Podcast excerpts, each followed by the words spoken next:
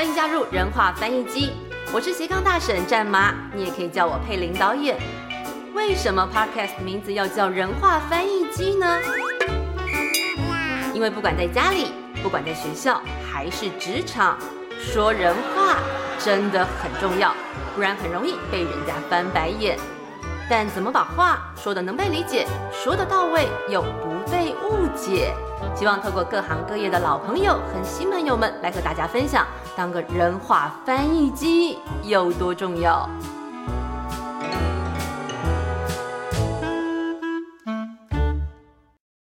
欢迎收听人话翻译机，我是佩玲。今天呢，来介绍的来宾呢，算是我这个节目的知音，他是台师大科学教育研究所邱美侯名誉教授，而且呢，他是我心目中很棒的一位这个科学教育家。那他是哈佛博士，而且得过很多这个国际级的大奖。他的专长有什么呢？有科学教育、科学学习心理学、概念改变、科学建模等等等等，所以太难的部分待会让老师自己说人话。我们就先请美侯老师跟我们人话翻译机的朋友打声招呼。 OK， 好，各位听众好，佩玲好。那今天很高兴能够来到你这个非常这个特殊的一个节目上面，对，谢谢邀请。真的，因为感觉这个节目就是为老师而开，然后让老师可以侃侃而谈到底你在你的这条路上做了多少事情。那首先我们先有一个部分就是刚刚说让老师自己说人话，有一个部分是印象很深刻，我在搜寻老师的资料的时候呢，我就想说我今天采访老师，我是不是要好好管理一下我的表情，因为呢听说你可以用这个人脸辨识系统去知道学生到底在学习或做实验的时候到底在想什么，懂不懂。那到底这个如果说今天我是老师您的学生，这个系统是怎么读懂我的表情呢？OK， 好啊。那这个人脸辨识系统其实是我这个过去大概10年在做的一个研究，那我自己本身也很喜欢。那其实我想呢，一般人应该也不会陌生，因为每次要出国的时候都要先人脸辨识才能够刷个脸。对对对对对。那我们当初的话呢，就是因为看了一个这个美国的影片叫做 Lie to Me， 我跟我的这个学生，当然他现在已经也是大学的教授了哈，当时我们看的都很喜欢这个影片。那他就是有点像就是透过辨识人脸呢，去判断一些这个犯罪的人，是那个伪表情的。对对对对对。那我们当时也去买了这个 FBI 的一些这个怎么样训练人去观察啊这个伪表情。那我做这个研究的时候，当时是想说我们可以把它放在这个科学教育研究里面。那基本上的话，我们科学里面有很多的实验是反直觉的。比如说两个珠子两个铁珠去竞走，一个走平的一条线，一个是往下走再上来，那我们通常都会问说哪一个球先到彼岸，哪个比较快。对对对对对。然后呢大家都会说你这样问的话就是两个一起这样子啊，但是答案当然不是两个一起。那学生在看我们这个影片的时候，他的脸部的表情是非常多的，那有惊讶的，然后有完全没表情，中性表情，从头到尾。那这个背景知识不一样的孩子们，他们的反应也不一样，他们理解到的讯息。对，所以每个人对于这个现象不一样的时候，对我们来讲，这个脸上的这个微表情的话呢，它就有很多的意涵。所以我们就做了非常多的分析以后发现呢，这个从头到尾都没有表情的人呢，大部分都是就是不懂，看不懂。不飒飒，对对对对。然后呢有一些会有惊讶的表情呢，还不完全代表他是懂，他才会有惊讶的表情。所以我们这个在教学上面的时候，我们其实在很多的场合去跟老师们分享的时候，老师们都很讶异，因为他每一次做这个比如说做化学实验，做物理实验，他最高兴的就是小朋友说哇哦，这样子就很高兴了。那我们是跟他说呢，这样是不够的，这只是一个起点，就是说表象的反应看不到底下到底他们懂不懂。是。所以呢我们的研究就是后来就在往下看，有不同的变化的时候呢，那其实不同的反应会代表的是学生理解或是不理解这样子。那我们看到的其实有一个很重要的结果，也是我们常常在这个不同的这个场合去分享的时候会提到的，就是说孩子们事实上会有一些负面的表情。那通常负面表情，我们在一般教学会觉得说一定是就是听不懂老师在讲什么这样子，就会对他也是一种比较负面的反应嘛。是但是我们的研究结果显示呢，其实他有负面表情呢，有意含着说他可能想要了解到底发生了什么事。对，所以呢在我们的这个我们做了一些决策树的这种统计分析啊模型里面看到的，事实上负面的表情对我们在侦测学生的学习是有帮助的，而且是正面帮助的，也就是说其实这是好事。我在家里看到我儿子负面的表情其实不代表说他可能就是要抵抗，他可能在想说到底是怎么回事，我应该怎么来应对。是，所以这也是我们做完这个研究我们觉得很开心的，就是说哎，这也是一种颠覆大家过去对于这个负面表情的这种负面的看法、真的能够去懂这些学生在想什么，然后或者是透过大数据或透过辨识，然后去让这个教学更有这个脉络或者是更有用处的。是，所以我们说我们其实是在找什么叫做 optimal moment， 就是最理想的那个状态，到底是我们怎么提供给他学习的素材，然后学生是怎么样的反应，是不是跟我们想的一样这样子。真的，那老师讲到这个最理想的状态，我就想到说其实我这几年会为什么会想要做这个 podcast 节目，人话翻译机跟我最近做了很多像什么科普、科教、科研这些影片有关，因为我觉得其实一开始啦，可能好几年前我可能去中研院然后采访研究员，你就会觉得说哎，为什么他想要诠释这个影片的时候他讲的是用专业语言去解释专有名词，那我想说那这样大家一定不懂，那怎么样透过说人话然后让大家这种研究几十年的东西被理解然后被认同。所以我后来看到老师你那时候的名言就是科学教育它不是科学加教育，而是独立专门的这个学术领域。你觉得你怎么样把这个非典型的科学，因为像你刚才讲的东西就是你很有热忱的跟我们讲了感觉上很厉害的知识，但是又很能够让大家给理解的。OK， 好基本上的话就是说我刚佩玲刚刚也提到了所谓的科学加教育不等于科学教育哈。那我也可以举个例子说，比如说加速度，其实它是一个概念，但是有的人就认为加上速度啊，重力加，比如我们说重力加速度，其实它是一个科学概念，合起来是一个科学概念，但是有人就以为是重力加上速度。这样，那其实这就是不对的。那同样的科学教育本身的话，我常常说它不是科学的东西加上教育就会变成了科学教育，不是单纯把它粘起来而已。哎，是因为我们如果用这个也回到就是说我们的科学的专业的话，我们会说这有点像是混合物，你就是把糖跟沙子混在一起，比如这样讲，就你还是看得到沙子，你还是看得到科学，你还是看得到教育。但我们在教育里面的话，其实是一种融合，就像把糖溶解在水里面产生的物理变化、化学变化。对，其实是要把这个教育的理念放到我们要学的这个科学里面，所以它是融合在一起的，就是我们常常在讲的化合物，它已经不再属于原来单一的一个属性，这样子。所以我觉得这个科学教育里面呢，它有它的理论，它有它的科学史、科学本质，然后科学学习心理学啊，那或者是科学的这种认知心理学怎么样应用在我们科学教育上面。对，所以这个其实这种所谓的科学的这样子的一个转译的过程啦，事实上是还蛮重要的。所以这转译的过程其实它也许可以把这种很艰涩的这种不管是学理的东西变成很浅显易懂。因为上次有一个老师他就跟我们分享说，以前他去美国念书的时候，他那些教授大教授其实会在那种什么科学日的时候在摆摊，然后然后扮作什么类似像科学小飞侠，然后去让这些小朋友或者是老人家知道他们在做什么研究。然后我就想说这样子容易吗？这样子可能吗？但是我最近看到老师们你们在做的事情，我觉得台湾是很进步。而且呢，其实像我前一阵子那时候在拍彩绘科学列车的记者会，那天我记得老师忙翻了，就是要受访，然后要上台，要致辞，然后要跟大家讲理念，为什么要做这个事情。其实让我还蛮感动，就是其实这一阵子其实大家如果有去做捷运，在台北啊、台中啊、桃园啊、高雄都会看到这个彩绘科学列车，这个背后的意涵跟我们这个团队想要凸显的一些什么面向呢？老师你觉得你们想要凸显跟你们现在收到的一些反馈是什么？我知道老师今天还跑到台中去那个看科学列车对不对？是，对，我今天还特别这个搭了那个台中捷运嘛，然后看到这个彩绘列车也很感动啊，就是说我们当初的立意就是希望说科学的就是在我们的身边，然后科学不应该是硬邦邦的，好像就是属于一些象牙塔上面的，对对对对，某些人的专利，研究室里面才应会有的。是是，那当然那也是一般科学也是这样，它必须是要在实验室里面来进行研究，但是基本上的话我们是希望大家都可以感觉得到科学就在他的身边这样子。对啊，就像我之前觉得说哦量子力学好难，后来发觉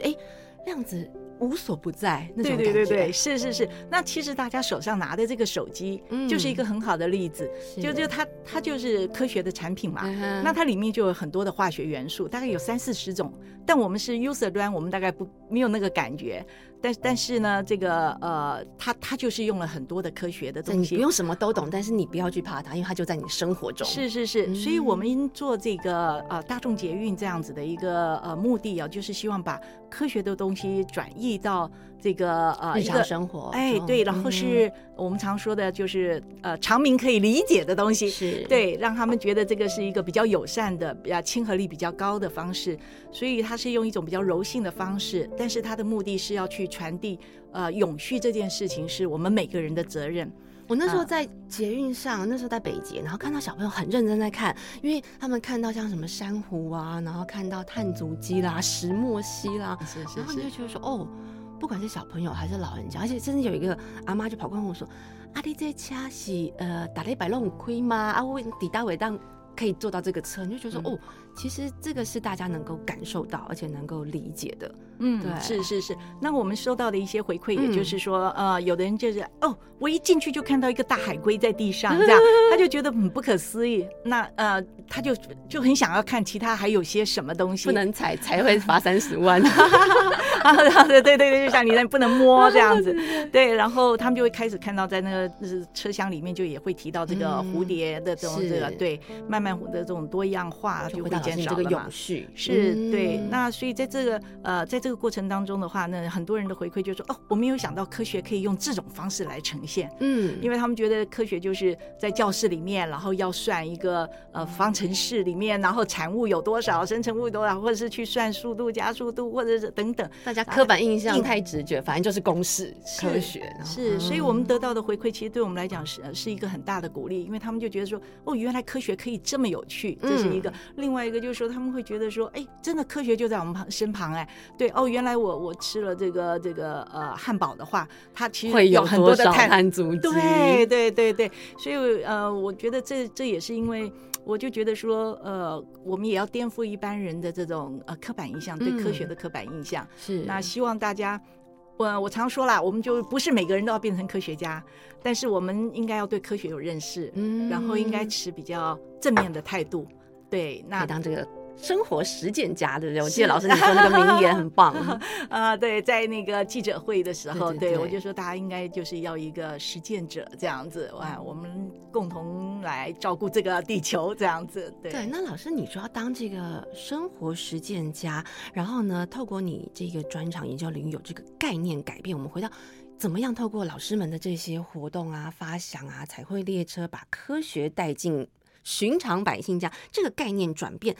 您觉得这几年来你看到什么样的这种累积呢？好，那因为我常做的概念改变大概都是在这个学科科学上面的知识，他们会有很多我们常讲的迷思概念对，那所以我们就想说用什么样的教学方式可以来帮助学生学习。那同样的在这个科普传播啊，科学传播这一块的话呢我们希望他们的概念改变就是说化学不再只是大家一想到化学就是爆炸嘛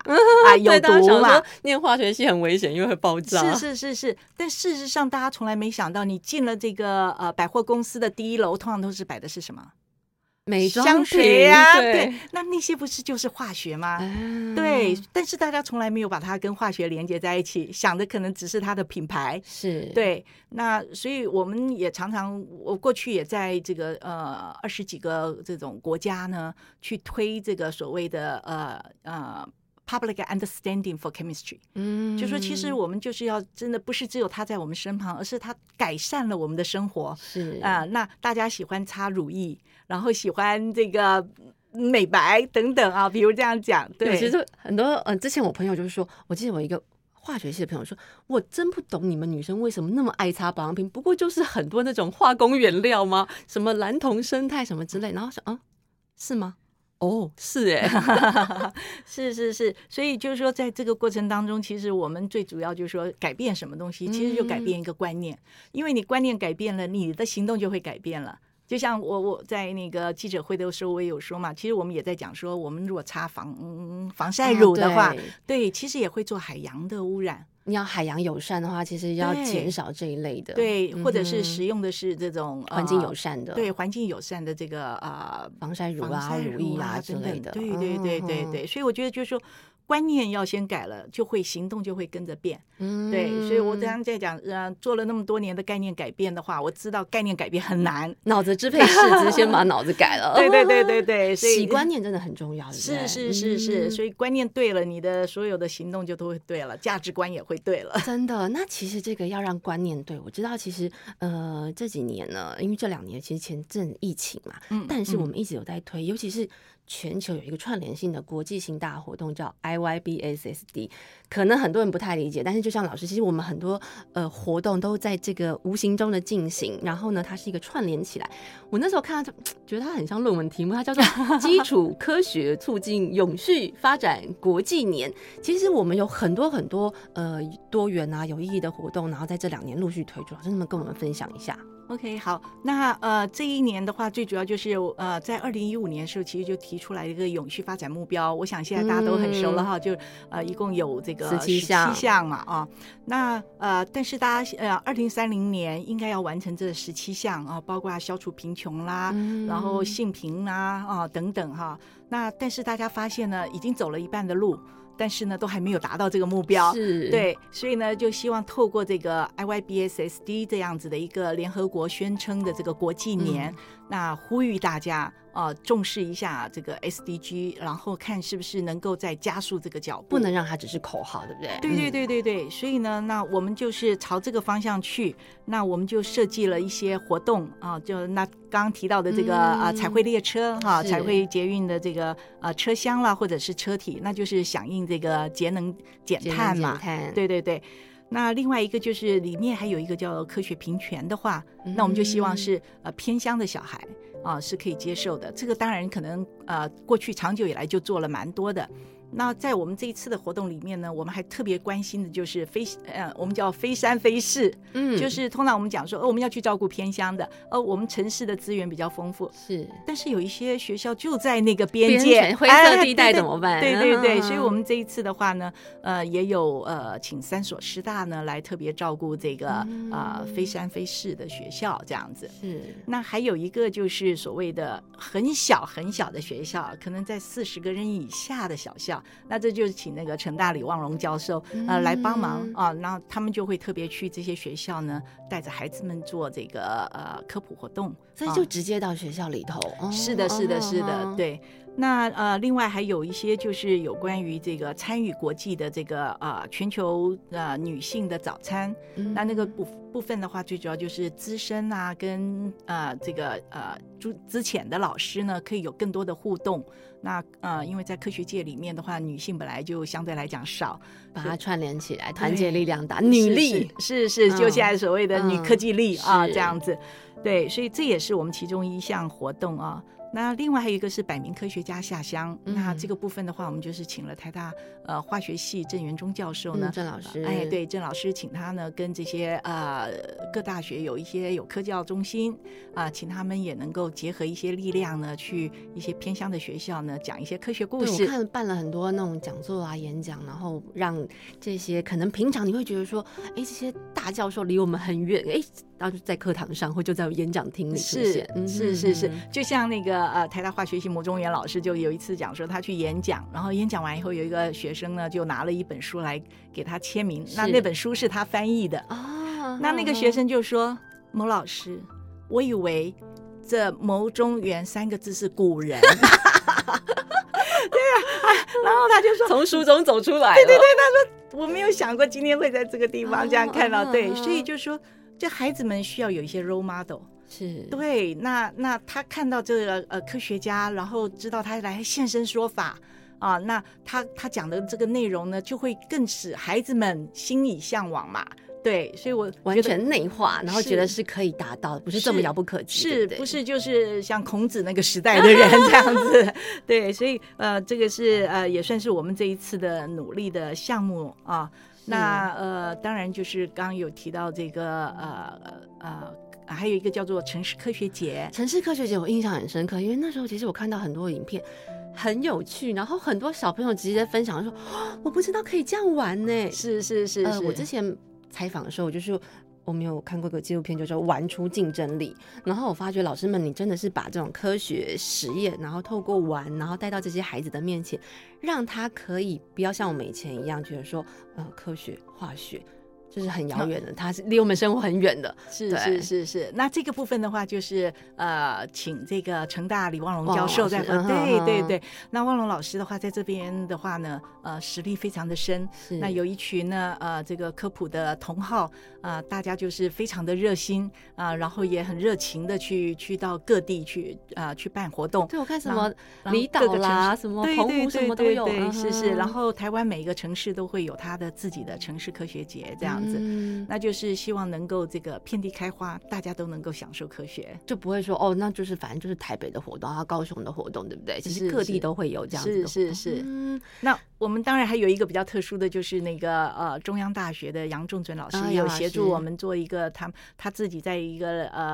计划下，就是量测这个地磁。那也会跟阿根廷那边的教授呢合作这样子。地磁它主要量测地磁它的用意呢，它那个就是说基本上的话，地磁是会改变的。那这个改变的话呢，就会让这个海龟也好啦，或者是鸟，因为他们是透过这个磁力线来知道对我往哪个方向去，所以当这个有变化的时候呢，那其实就可以去记录出来说这些变化会对这些生物会有产生什么样的影响。所以我们可以到时候去对应说，哎，这样子改变，然后可能海龟迁移啊或什么之类，是不是有这种关联性？是、哦，甚至于会地磁倒转这样子。对，那孩子们没有这样子的经验，通常都是就是听了有这么一件事。对，因为我那时候看地磁两侧是在做什么，然后看到好多小朋友都是在操场量啊，然后各地对，现在可以借用手机做很多的事，所以我觉得这是也是很好的一个颠覆孩子们的一个想法，就是手机其实它可以是你的学伴。它不是只是让你跟同学赖来赖去坏掉然后让你网购，其实它是你知识的来源。是，可以当做你的一个学伴，然后你可以跟他有很多的互动，他也可以帮助你学习这样子。对。那老师我想请教一下，因为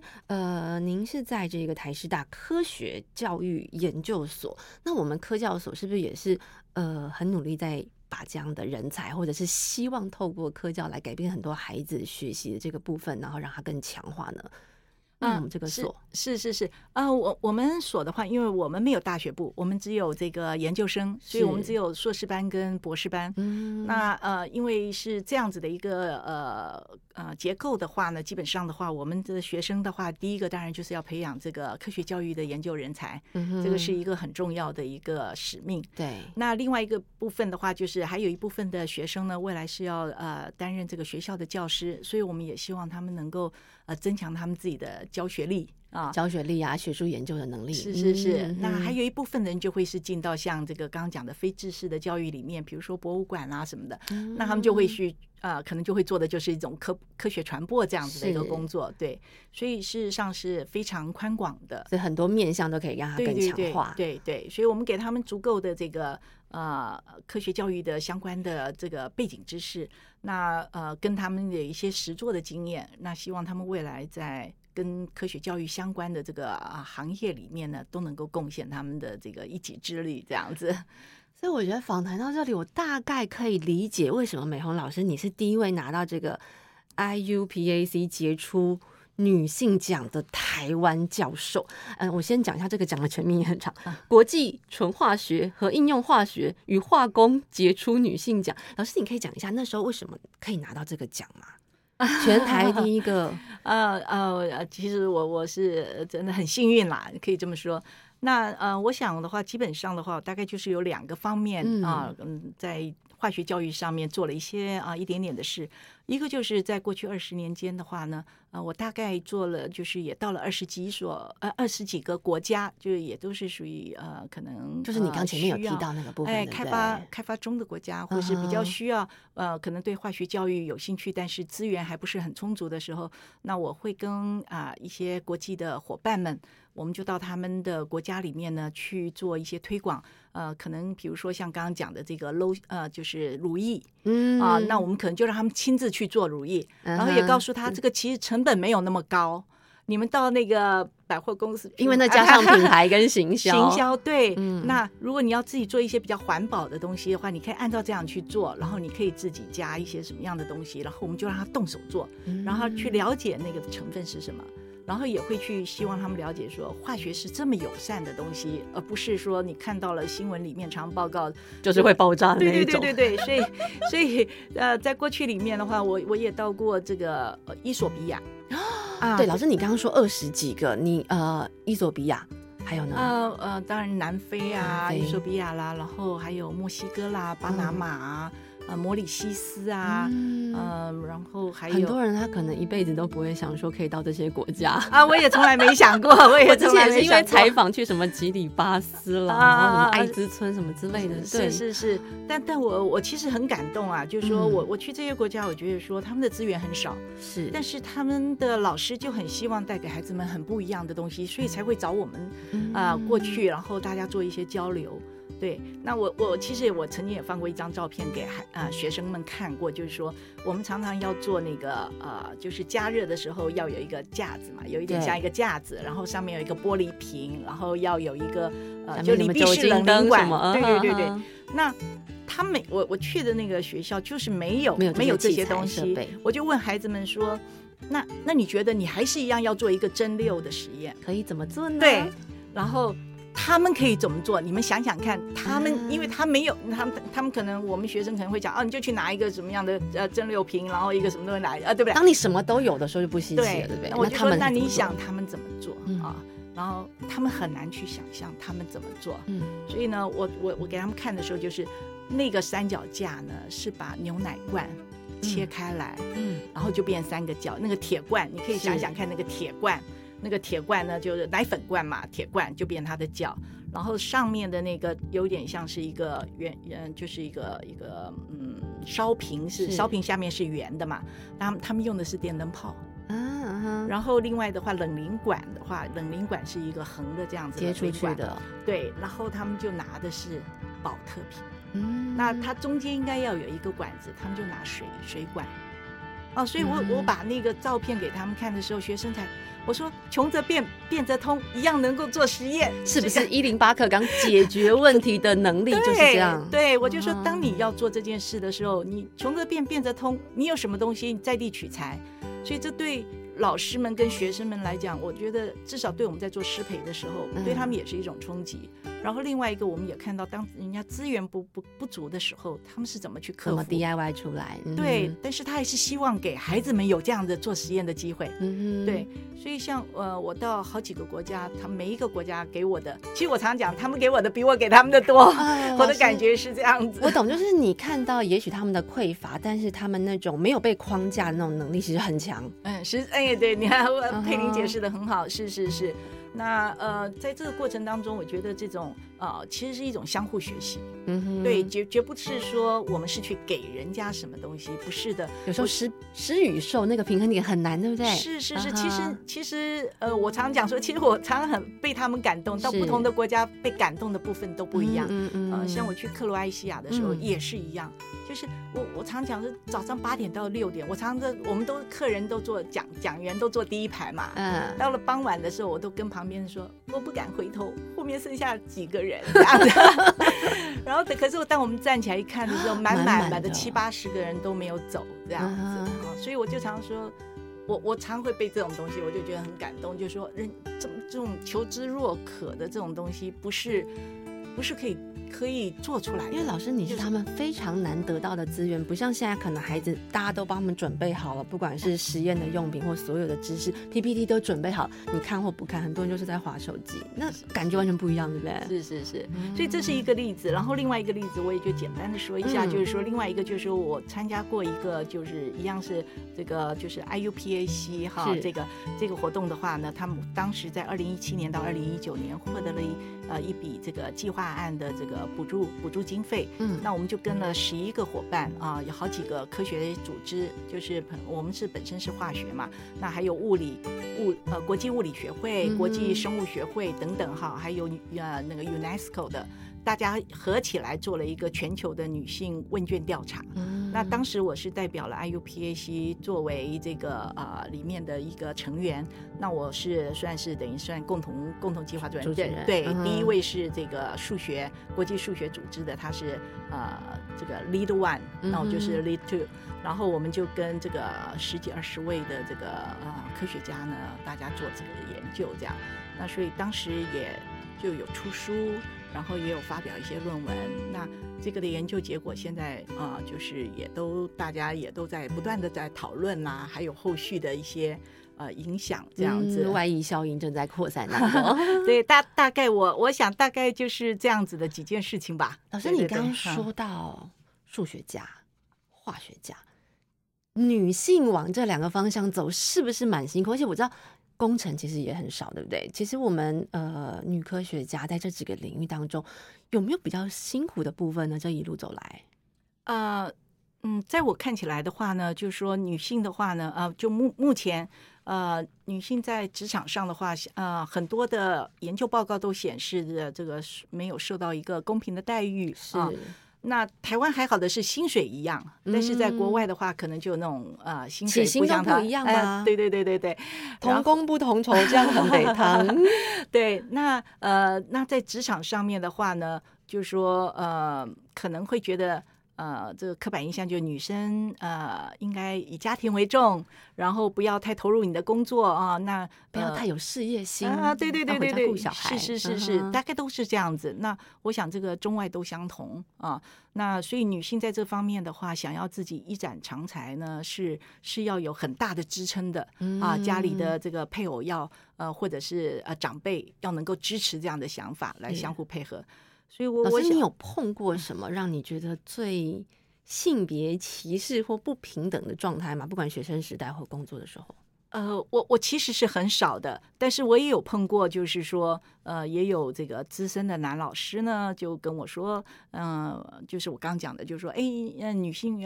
女老师不要这么拼，要回家什么，就直接当着面讲这样子。他那个时候老师，你再回想一下那个场景，那是因为你觉得他真的是为你好，还是他觉得怕你太优秀？当时的状况是怎么样？我好像也不能讲这样的，我不知道他谁，没关系。但是我知道他可能是觉得说，这个还有其他的男同事，不要把大家都压着他。对，那这个对，那当然这个是等于是说在职场上30多年来，我其实碰到的不多啊，但是就说一般来讲的话，我是觉得说，在很多的场合，我们常常会看到，比如说一个大会的主讲人是你可能看到的就是10位里面，可能只有1位或2位是女性，保障名额之类的概念。对，那这个是一个不是，就是我看很多的研讨会都会忽略这样子，所以现在很多的这个学术性团体也会特别注意到这个所谓的性平的问题，希望比例上稍微拉起来，对，就是说其实应该要更能够有包容性。对，然后呢，这个性平的这个均权啊，都应该要被大家能够重视。因为以前大部分分配大概就是男性，所以可能在比例上是，这几年有没有好一点点呢？有渐入佳境啦，应该这么讲。但是像有些大学里面的某些工科啦，或者是理科里面的女性教授，事实上比例是很低的，比如说可能30位里面只有2位。也有差这么多。对对对，所以就说甚至于有的是只有一位。那我们其实也是希望说可以给优秀的女性还是有的，对，应该给她们更多机会，这样子。真的。那讲到这里就提到老师你刚刚说呢，其实背后的支撑力一定要很足够，那老师你可以讲一下您背后的支撑力吗？师长那个时候不管你从以前不管是研究啦教学啦，他对你的这个支持力呢？因为听说你不是一口气就念到博士，是后来当老师后再去美国念哈佛。但刚我们聊天的时候呢，其实你本来差点不是要去念哈佛，跟师丈有关，这是怎么回事？OK 好，那应该先说我怎么会选科学教育是啊。那因为我本来是大学我是念化学，所以我原来想的就是跟我的学长学姐或者我的同学一样，出国就是继续念化学，所以我原来是这么想。但我先生呢就说那么多人都念了不差你一个人，那你要可以想想其他的路，对对对，然后你又教书，你又教过书那你也常会说学生好像需要什么样的帮忙才能够把它学好，就是为什么教了以后好像学生希望他能够真的学到真的内化是是是，所以我先生就说你出去学这个科学教育。那因为这对我来讲教育就是一个会跟文科教育一样相关，跟我以前的训练是不同的，所以呢我也没有太大的把握。但老师你之前本来是念化学的时候就是实验型嘛，就在实验室对对对对，后来才是念转科学。是是是，我原来是做秋水仙，对对对，就是治疗这个痛风的那个药对，我跟了那个师大萧慈荣老师做的。那所以后来我先这么一说以后呢，我也觉得是那我就先念了硕士先试试看，然后硕士也不敢念纯教育，就是说其实应该不要放弃自己原来的本科的东西，那以科技来教学可能也是一个方向，跟理科还有一点接近，所以我一刚开始就去念了这个科技教育这样的部分。然后后来就是念完了以后呢，我就觉得我好像可以念博士，所以我就申请。那在申请的过程当中呢，就我先生说他想要去哈佛嘛，本来是他想念，对对对，其实我硕士的时候就是说我们尽量申，因为那时候结婚了嘛，所以尽量在一起了，对对对对对对对。那先生想去Harvard 的 Carnegie School， 那因为他念政治的嘛，然后呢后来念器官，那我就说好吧，那我就申请一个，我就申请了教育学院这样。那所以我就是一个无心插柳的结果先生去了 Carnegie Mellon， 然后我就去了 Harvard 这样。那去了 Harvard 念完了这个硕士以后呢，就是要申请博士班嘛那我的老师鼓励我申请学校的就是 Harvard 继续深造，是是是但我同时也觉得应该结婚了嘛，就应该跟先生一样去，不要分隔两地去匹兹堡，因为 Carnegie Mellon 在匹兹堡那所以我也申请了匹兹堡大学的这个博士。一边是先生一边是老板，当时您的抉择我选择先生对啊对啊对啊，所以我就跟我先生说我终于这个可以去这个匹兹堡啦，相会啦，大家就可以一起在那边念书啊。我先生就说你现在是很高兴啊，可以过来啊，可是呢你以后你会后悔的，哪有人放弃了哈佛真的，我一听到我说怎么可能怎么可以，真的我跟他那样讲，我还有朋友在旁边可以作证，我两个哭了说不要啦我要啦anyway 对，那所以其实我现在是我一个很大的一个，不仅是背后的这个支持者，其实我觉得他是我的贵人，真的。我那时候在写访谈的时候说你看没有画起来，外子贵人有证据。对，我真的觉得是有一个很挺你很了解你的另外一半，是你人生中非常大的贵人跟资产。是是是是是，所以我那个学生帮我办了一个退休的这个茶会的时候，学生说老师我们现在把你还给师长了我就听了我都有就觉得我真是亏欠我先生所以那时候我们如果说回过头来讲当时的家庭分工呢，因为老师其实你很忙，那我知道师长之前是在教书对不对？对对对对。那个时候呢，是是是分工上有这个男女的这个倒也没有基本上就是谁有空谁做事。我觉得我跟我先生没有分的那么清楚，没有分说这是男生做的这是女生做的，都是我们家的事，是是是。但是当然他一定是担待很多的事情嘛，对这个所以我才说他你的贵人，就是我的贵人真的是很贵的人没有他的支撑，我也很难说按照自己想做的事情，真的不容易。就像你说的，或者是那个老师那时候说，你就是要回归家庭，然后不要这么重的事业性。是。那小孩呢？小孩也是你的贵人嘛？因为毕竟小时候很小的时候一定会很黏妈妈，那怎么办？他们也很独立，然后他们也很就是有时候我会带小孩去开会。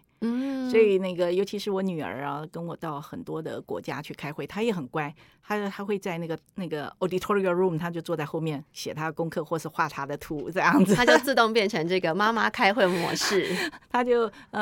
所以一方面也让他们看看世界吧，是对，哎，那我觉得这是就是很多的学习是融在生活里面的。我那时候去中兴大学演讲的时候，印象就很深刻，因为那时候演讲到一半，然后另外一个教授就带着他的小孩，中午去接小孩过来，然后一起听演讲。是，他就说，对，这就是我们女科学家的日常。我们其实就是讲，可能小孩子接来，然后进研究室或什么，他们在等。那我后来觉得说，其实就跟我之前会带小孩去采访现场，或者是纪录片拍摄的现场，这就是我的日常。是，没错。孩子们跟我睡在办公室也不是没有的，所以我也他们也是我的贵人，也是我亏欠的对象。再把你还给孩子，可他们已经长大了。是啊。对，所以我觉得真的就是说，在职场上事实上是真的是家庭给的这个助力，对，是非常重要，而且是一个相互理解，然后谅解，然后跟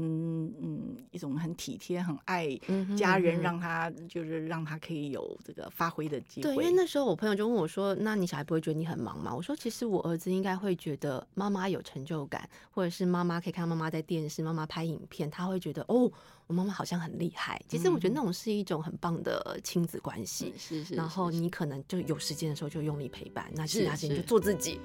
我觉得妈妈快乐，妈妈有成就感，小孩子也会更有荣誉性。是的。您有小孩一定很清楚的，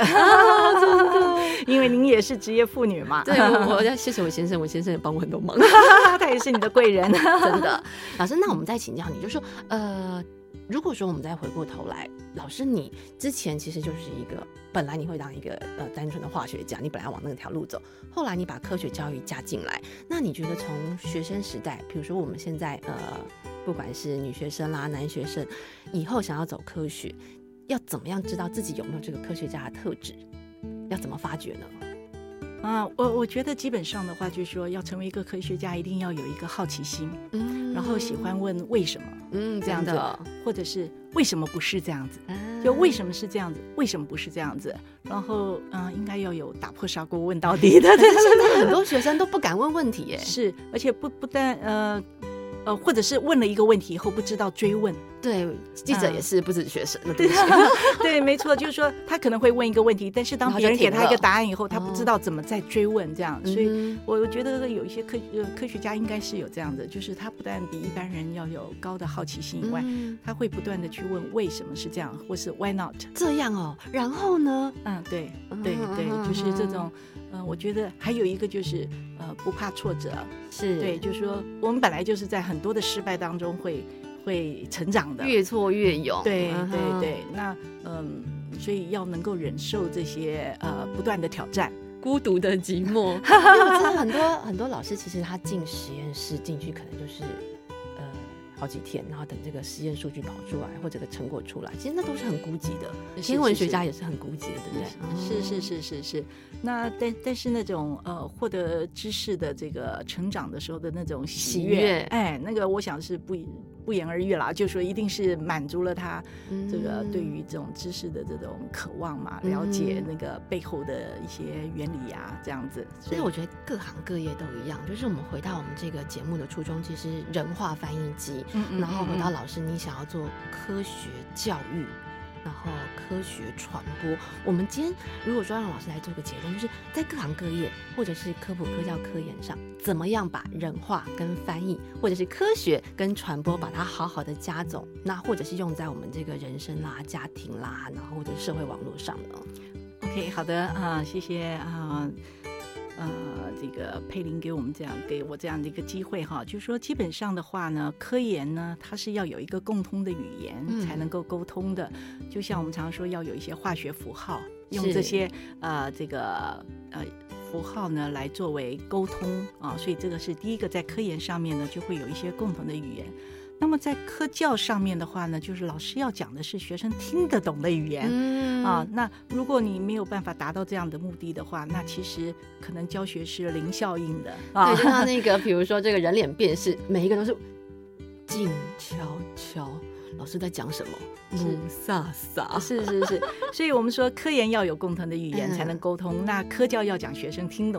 得懂的语言，然后科普的话是要能够普罗大众可以听得懂的语言、